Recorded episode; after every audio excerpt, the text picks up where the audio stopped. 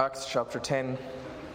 We're thinking about evangelism over these few weeks. I have three weeks with you, although I won't get to see them out. Um, next week was going to be the last week in a short three week series on what we learn about evangelism in Acts, but next week I'm busy trying to find a job for myself. So, um, Ali, you'll be in the capable hands of Ali, and he'll round out the series by um, speaking on Acts chapter 19. So, we're in the middle of it, and we thought last week about the fact that God has given us in the gospel certain basic facts, basic truths that are at the heart of his message to humanity, and that it's something of our responsibility to know that and to relate it, to be witnesses to the power that God gives us in saving us, and then to share that with others. And then this week I want to look at what happens in Act chapter 10 because the gospel doesn't really spread apart from relationship, is really what I hope that we'll see. In some ways, I'm anticipating an objection. And I don't know if you've heard it, I don't know if you've felt it, um, I don't know if it's anything you've given any thought or time to, but sometimes there is an objection that, well, if God is who we believe He is, and He has all the characteristics we think He has, such as being almighty, all powerful, um, in control of the universe, you know, he's got the, the power to actually make the heavens continue to revolve day, day by day and to feed and clothe uh, all the creatures of the earth, including you and me. Well, if he wants people to be saved, if he wants people to know the message of Jesus Christ and to uh, come alive spiritually in response to that message, well, isn't he able to do that? Well, I mean, does that really mean you and I have any role in that? Do we, do we have to evangelize? Isn't God more than capable of making that happen to people in their hearts in and of Himself? He's all powerful, after all. And you know, logically, it's, it's a fair enough objection. Except for the fact, what I hope to see through Acts chapter 10 is yes, point one is true, God is all powerful.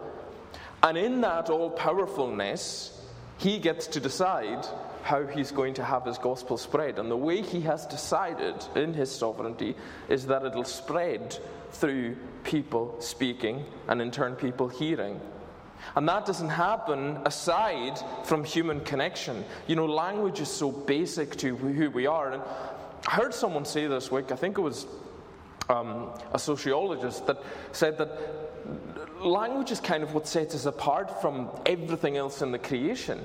You know, this ability to um, not only communicate and, and make meaningful sounds and words to the other, but then have, then have them receive that in, in, in their mind and then be able to actually put these things together and build societies and cultures on top. It's so powerful. It, it, it's, it's one of the ways in which we reflect the image of God. It completely sets us apart from everything else around us. And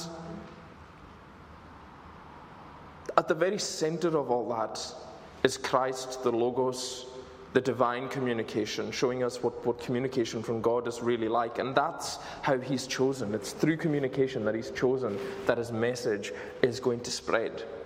So, this is important. And I think that just working through this chapter very naturally, Acts chapter 10, I think that the passages that we read divide themselves into kind of three sections that help us see some of the contours of the relational evangelism. So I want to look at firstly our hope for evangelizing that undergirds it from the beginning of the chapter and Cornelius. And then I want to look at, secondly, how the relating in evangelism actually works. And then thirdly, I want to look at the, the purpose, why we're evangelizing, you know, what, what our goal is in it. So, hope for evangelism, the actual relating in evangelism, and then our, our purpose, the end goal of our evangelism. So, firstly, the hope that undergirds our evangelism we see at the beginning of the chapter. in verses 1 to 3, we learn about this man in Caesarea. Uh, it was a large port town in the Roman Empire. And he's called Cornelius. He's a centurion. He's in the Italian regiment. And we find out that his family were devout and God fearing. Okay, so he's a man of the empire. He's, he's pretty powerful. He's pretty high up. He's sort of you know, chief inspector level. Like he's got some resources. It's thought he might have had around five or six hundred men under his command. Um, he's also a good chance he's retired um, at this point in his life. A lot of retired centurions and soldiers within that part of the empire. he's, and you've got to remember the context of the fact that we're in early Christianity in Acts, and we're in a period of time and uh, place in history where the, the people who have God's revelation have been the Jews. They've been mostly in tension with the Roman Empire. That's been their enemy.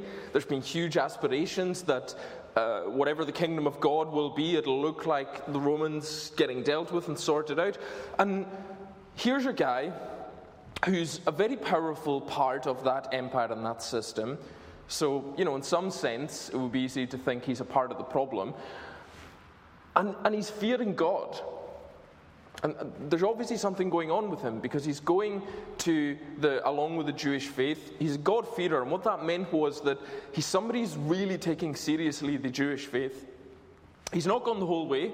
They were called proselytes, so they would be circumcised and they would, you know, take almost on ordination rituals. They would really embed themselves. They'd probably be baptized as well and they'd become full converted Jews. So he's not there, but he's might, he might be what you and I would call today a seeker. You know, somebody who's showing up at church, they're really, they've got questions. They've got, they're praying in their own time. They're maybe even reading the Bible in their own time. They're really interested in what this faith has to offer. And this is where Cornelius is in the ancient world. And he's part of a, a band of people, actually, who are kind of, and seem to, they're in the Gospels too, even Roman centurions. They seem to get something about God and his revelation. And they seem to be deeply interested. And Peter is kind of used to fill in the blanks, if you will, the details about that faith and the fact that he's got a lot of knowledge, a lot of faith. Even we have in this, he's praying to God regularly. And God actually responds in this portion. God hears those prayers and sees his acts of service, and God ent- enters into a kind of dynamic exchange with him where it leads to him actually believing in and trusting in the gospel. Now, I, I actually don't see any tension here between thinking God's in control of everything. Because one of the things that I think we learn is, um, especially in, in, the Reformed faith, uh, uh we have got a high view of the fact that God draws sinners to himself. And that's just based on what Jesus said. Jesus said, um, A, I will be lifted up and draw people to myself, and also in the Gospel of John that nobody can come to God except the Father, nobody can come to Jesus except the Father draw him. Uh, you know, people in and of ourselves, the vast majority of humanity, we're sinful and we don't, we don't seek God. We don't want God. We don't want Him to come in and mess up the order we've created for our own lives and tell us what to do and give us a, a rule book to live by. People don't want to give glory to God. That's part of the curse. But people who start to uh, show an interest in this way, okay, sometimes it doesn't go anywhere, but in enough times, and in this example here in Acts, God is working behind the scenes in the quietness of someone's heart, and He's bringing them to life. He's, if you like, and the Bible uses so much imagery across the Old and the New Testament uh, that's drawn from uh, agriculture and horticulture. And quite often, God's working with people is compared to either a vine or to a seed growing. And the implication is, is that there's a lot going on that you can't see. There's a lot going on that if you just look on the outside, you, won't see anything, and you sometimes need to wait. And Cornelius seems to be one of those people who God is working in quietly behind the scenes in order to start to bring them to life in their heart.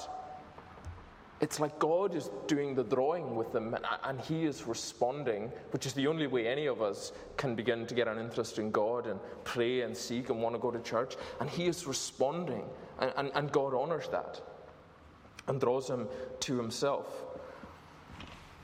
What does this have to do with us today? Can be dangerous to take too much of Acts and be very prescriptive and go, okay, well, that happened in Acts. Wouldn't that be great to have the early church experience? Let's just do what they did in Acts. You know, not, not everything is there as a command or a prescription. But I think we can make an argument that While not everything in Acts is maybe to be repeated today, well, let's take the basic thing of if this is God working in someone's heart, a sinner, to draw them to Himself, is God still doing that today? Absolutely. And so, if God is still doing that, here we have one example of what it looks like that we can flesh out and draw some lessons and inferences from. And so, if God is still doing that today, firstly, in, for the likes of Cornelius, it's worth you and I knowing that there are people, and we might not know who they are all the time, whom God is working in. There are people who might be, as you and I see it, whatever it looks like today, part of the problem. You know, he's a man of the empire. There might be people in your, mind, your life and my life, they're part of our circle, and you'd think, oh, whatever they get up to or whatever they're involved in, that they would never be seeking God. And you never know. If you start to have a conversation with them and ask them what they believe about, the about life and death and the universe and what their hope is, if any, you never know. They might be going home every night from whatever debauchery they take part in, or you know, if they vote from the opposite political party to you, so you think God could never save them. they might read their Bible, searching it at night. They might have big questions about God. You just never know. A bit like that seed in the background. You never know where He's working. And so that's just worth knowing. God could be working anywhere, in anyone. That's our hope for evangelism, is the fact that God is still doing that today. You and I don't know where it is, and that's the exciting part, because we can get involved. And, and in some sense, there's no losses. You can have a punt. You can ask the people around you. You can ask about questions about what they think about life and death and the ultimate things, because, hey, you might find some gold. God might be doing that in some of the people you least suspect. That's our hope for evangelism. And then, secondly, I want to move on to the actual relational part of this evangelism. How does that work? Well, the second portion that we read that starts in verse 20, halfway through verse 23, we find out that there's the back and forth, the God speaking to Cornelius, and then God coming to Peter and telling him, You've got to go. And Peter does three things. Well, firstly, he goes and he's obedient. He goes in obedience to God's command. He started out with them, and he goes, and some of the other believers from Joppa went along. He serves. It, would be easy to miss this. He basically hears a command from God in response, and, and God is basically saying, Look, go and interact with these people. There's some hunger for the gospel here. There's some hunger for the things of God. Go and fill in the blanks and go and show them. And, and Peter's more than happy to do it. And there, there's a huge relational component to this because we find out later that in verse 33, uh, when Cornelius is relaying what happened to him, he goes, I sent for you immediately, and it was good of you to come. Cornelius expresses gratitude that Peter actually does this. You know, in a sense, Peter didn't have to do this. Okay, you know, was scary, probably to not have done it, given God directly commanded him in a vision. But the point is, is Cornelius obviously recognizes, well, you didn't have to. You had a choice. We all do. And he chose to go out of his way to travel across, across, put himself out a bit, and actually relate the gospel to Cornelius and those gathered with him. He serves him lovingly. Service is a very powerful entry to the gospel. Christ is described as the Son of Man who came not to be served but to serve, and then we're ambassadors of Him and we take on that persona. Be amazed at the doors it can open if we're willing to serve people, show them kindness, do things for them. And then you might or you might not, but you might get the opportunity when they ask you, Why are you doing this for me? Why are you serving me? Well, I love the Lord, and He, he came as a servant, and He serves me every day. He serves him. But then he also, you know, it's not just all kind of love and kisses and hugs, and he, he corrects him, he challenges him. Cornelius meets him and he falls down on his face in reverence, and this is all the interaction and the relation. But Peter made him get up, he says in verse 26. Stand up, he said, I'm only a man myself. This is really interesting. So you've got this guy, Cornelius, he's, he's seeking God, he's got some interest in the things of God, but he doesn't have the whole picture. He's obviously got some really wrong ideas about spirituality and God and deity. You know, he thinks, and this happens elsewhere in Acts. People think this with Paul too. Oh my word, he must be a God. And so Peter corrects him. He challenges something of his belief system and his understanding. Uh, and we can do that too. And it might not be direct and harsh, it doesn't have to be. You know, but you and I, if we engage unbelievers, we'll often find, probably today, a pagan mix, a kind of hodgepodge spirituality. You probably find people, and I've certainly found this, have they might have a little bit of, well, I think Jesus do unto others as you would have them do unto you. That's good. But I also think some of Buddhism is very good. And I also do the horoscopes, and I find that that brings me something. And you can actually bring gentle correction of going, well, you know, actually, Jesus says he's the only way to God. You know, there's certain things that we can't get around. We were thinking about last week, the facts, and we can, uh, and hey, people need those facts in order to have eternal life and connect with God, and we can lovingly bring them in. He corrects him as well. But then, lastly, and probably most importantly, what Peter does in this engagement and relationship is that he proclaims the gospel to them. Uh, and nothing, I don't think, is, there's nothing more central than that. And he goes on his speech from verse 34 onwards, he begins to speak. And we see, don't we, repeated some of the facts that we learned last week. How in verse 38, how God anointed Jesus of Nazareth with the Holy Spirit and power. And he was around doing good and healing all who were under the power of the devil because God was with him and we are witnesses of everything he did. And then they go on about him being killed and resurrected. He gives them the gospel. It's powerful. It's got the power to transform people, as again we were thinking of last week, and he doesn't shrink back to it, from it. And there's so much, this is actually what converts Cornelius and his friends. And did you notice how Cornelius actually gathers a little group here? He called together his relatives and close friends in verse 24. Cornelius has a sense of excitement, of anticipation that, that God will actually show up and do something. That this, perhaps, whatever Peter's going to bring, the facts of the gospel, that it's going to have power. Now, you and I don't have an apostle. We don't have a Peter that we can wheel out to go and speak to our unbelieving friends or our seeking friends. You know what? You have something just as powerful. This is the apostolic testimony. This is the final record that God has left us of who He is. And the Word of God is powerful. It divides, it cuts through, it says in the Bible, it's got a lovely figure of speech, cuts through the soul and the spirit, goes to the very center of people's being. And you know what, friends, I don't fully understand how that happens. When I even look back on my own conversion, I don't fully understand how God did that. I don't have to. One of the implications for us is definitely is going, you've got to believe that exposing people to this word, to this life giving truth of Christ in the gospel and in the Bible, that it's got some power, that it's got the power to change people's lives. And sometimes we probably draw back from evangelism, especially from sharing the scriptures, because we think, mm, it's a bit weird, might not work. It'll work. It does work. Maybe not all the time, maybe not in all our engagements, but it's still converting people by the masses today. And this is the only thing, this relation, this engagement. Some people speaking it, the words of truth found in Scripture and the Gospel, and some people hearing that. We're told in Romans 10 that is how God has determined, right back to the beginning, that's how God's determined people are going to get saved. What can you and I do about that when we think, how can we relate in evangelism? A bit like what goes on here how can we follow that example? How can we serve people? There's almost unlimited ways, and it'll differ according to our contexts and what our circle of friends are like. But, you know, sometimes it's saying to somebody, Do you want to read through the Bible together?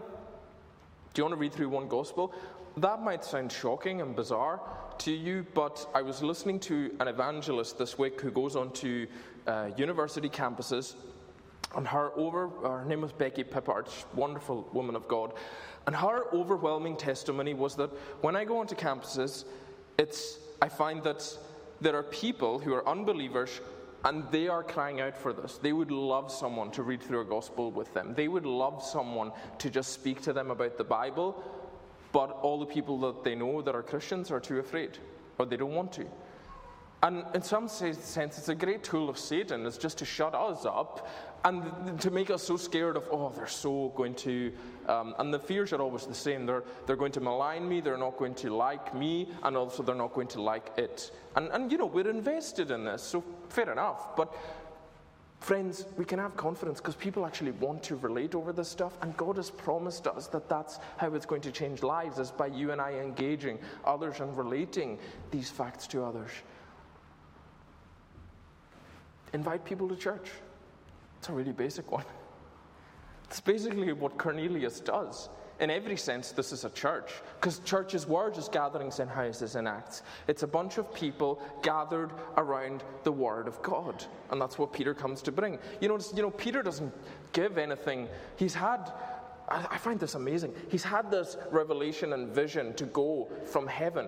But what he brings them in terms of the, rev, the, rev, the facts and the information he brings them isn't anything from that. It's not saying, I have a word from God from you. Well, it is, but it's the facts of the gospel. And that's where the power is going to be. That's where you hope that if you invite people to church, they're going to hear the gospel, and that's where the power is. There's nothing more powerful than that. There's no greater one two knockout that could come for someone's heart. And this is basically a church gathering, and he invites his friends and his relatives. It's not a bad idea. Maybe invite someone to your focus group. Just let them see what it's about. And just pray to God's Spirit who makes this word effective and say, God, I'd love you to work in them. Can you make it effective to their heart? Can you, can you cut through them to the soul and the spirit? And then, lastly, and very briefly, why do we do all of that? What's the point? Am I just telling you because I want you? I want to see some of these seats filled next week, or um, well, my career, quote unquote, is in the church, so I hope that there's a church to keep paying my wages. It's none of that. It's none of that. In verse 46, for they heard them speaking in tongues and praising God. That's while Peter was speaking, and they heard this message, those who'd come with Peter were just amazed because the Holy Spirit falls. It was poured out on these Gentiles. The church enters a new age. But Cornelius' friends and relatives were saved. And then what they do is they start praising God. You know, 1 Corinthians 12 says it's impossible for someone to do that, to say Jesus is Lord, except for the Holy Spirit works in their hearts and their lives and gives them the ability to do that. So this is the real deal. And friends, for you and me, this is why we evangelize. This is why we want it. There's loads of good reasons for evangelizing. And you know, church growth is one of them. Man, who wants to be part of a dead and dying anything? Of course, we want the church to grow. But there's higher levels than that. Then we love people. We want them to experience what we have. We don't want them to go to a lost eternity. So, love for neighbors, a massive one. But then, you know, I think that consistently with the Bible, there's a higher reason than that, and I think we see it here. We want people's lips to be opened and unstopped and flowing with praise for God.